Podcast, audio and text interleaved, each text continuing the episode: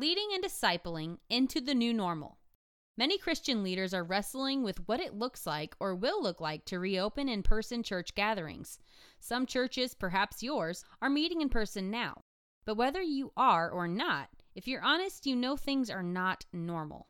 And so do your people. If you are meeting in person, it's minus the usual hugs and handshakes. People aren't sitting close to each other. Receiving and offering and celebrating communion looks different. The number of people allowed into the church building may be limited. Some church members are or will be thrilled to be back meeting in person. Some are tentative, feeling a lot of anxiety. And some just aren't or won't be showing up. We don't know how long physical distancing, hand washing, wearing masks, and enhanced cleaning protocols will be recommended or required. Some say our temporary new normal will not be very temporary at all. And Christian believers, including your people, have different and sometimes very strong feelings both for and against such requirements. Our faith should make us better neighbors, not worse. As Christians, for example, we understand that seatbelts do not guarantee we will not be killed or injured in a vehicle accident, but we use them, largely in compliance with government regulations, to decrease our risk and also to lessen the burden on our fellow citizens should an accident happen. It's the same with government guidelines or mandates involved in this pandemic. Where church gatherings are regulated differently than other gatherings, it is right to challenge government in lawful ways. But for the most part, while we may or may not agree, and while government has only partial information to be sure, complying with such regulations mean we are a good neighbor to those around us. But that's not what I most want to talk about here.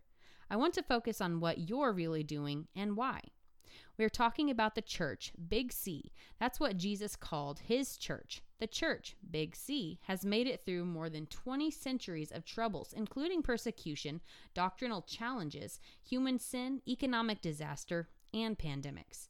And God has regularly used those very troubles to accomplish things for his kingdom that wouldn't have happened otherwise.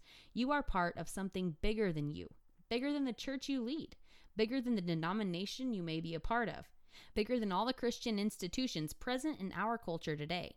Remembering that something bigger will be important as you navigate reopening your church now or later. Here are two important mental mindsets to focus on in this season. Think people first, not institution. This has always been true in ministry, but it's perhaps especially critical in light of the changing times around the COVID 19 pandemic. We don't know what or how long this season will last or which of the changes will become permanent, if any. Many other industries have had to consider what changes may be long term. The church must do that as well. Some of those changes are likely to be good.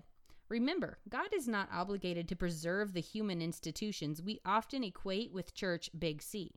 After Jesus returned to heaven, the gospel spread to the entire then known world within a matter of decades without any of the institutions we have come to rely on today.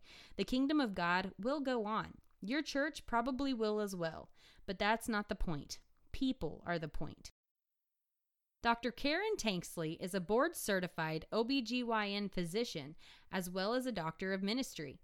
She's published several books by Charisma House and has been highlighted several times in Ministry Today, Charisma, and Spirit Led Woman. Find more of Dr. Carol's resources at drcarolministries.com.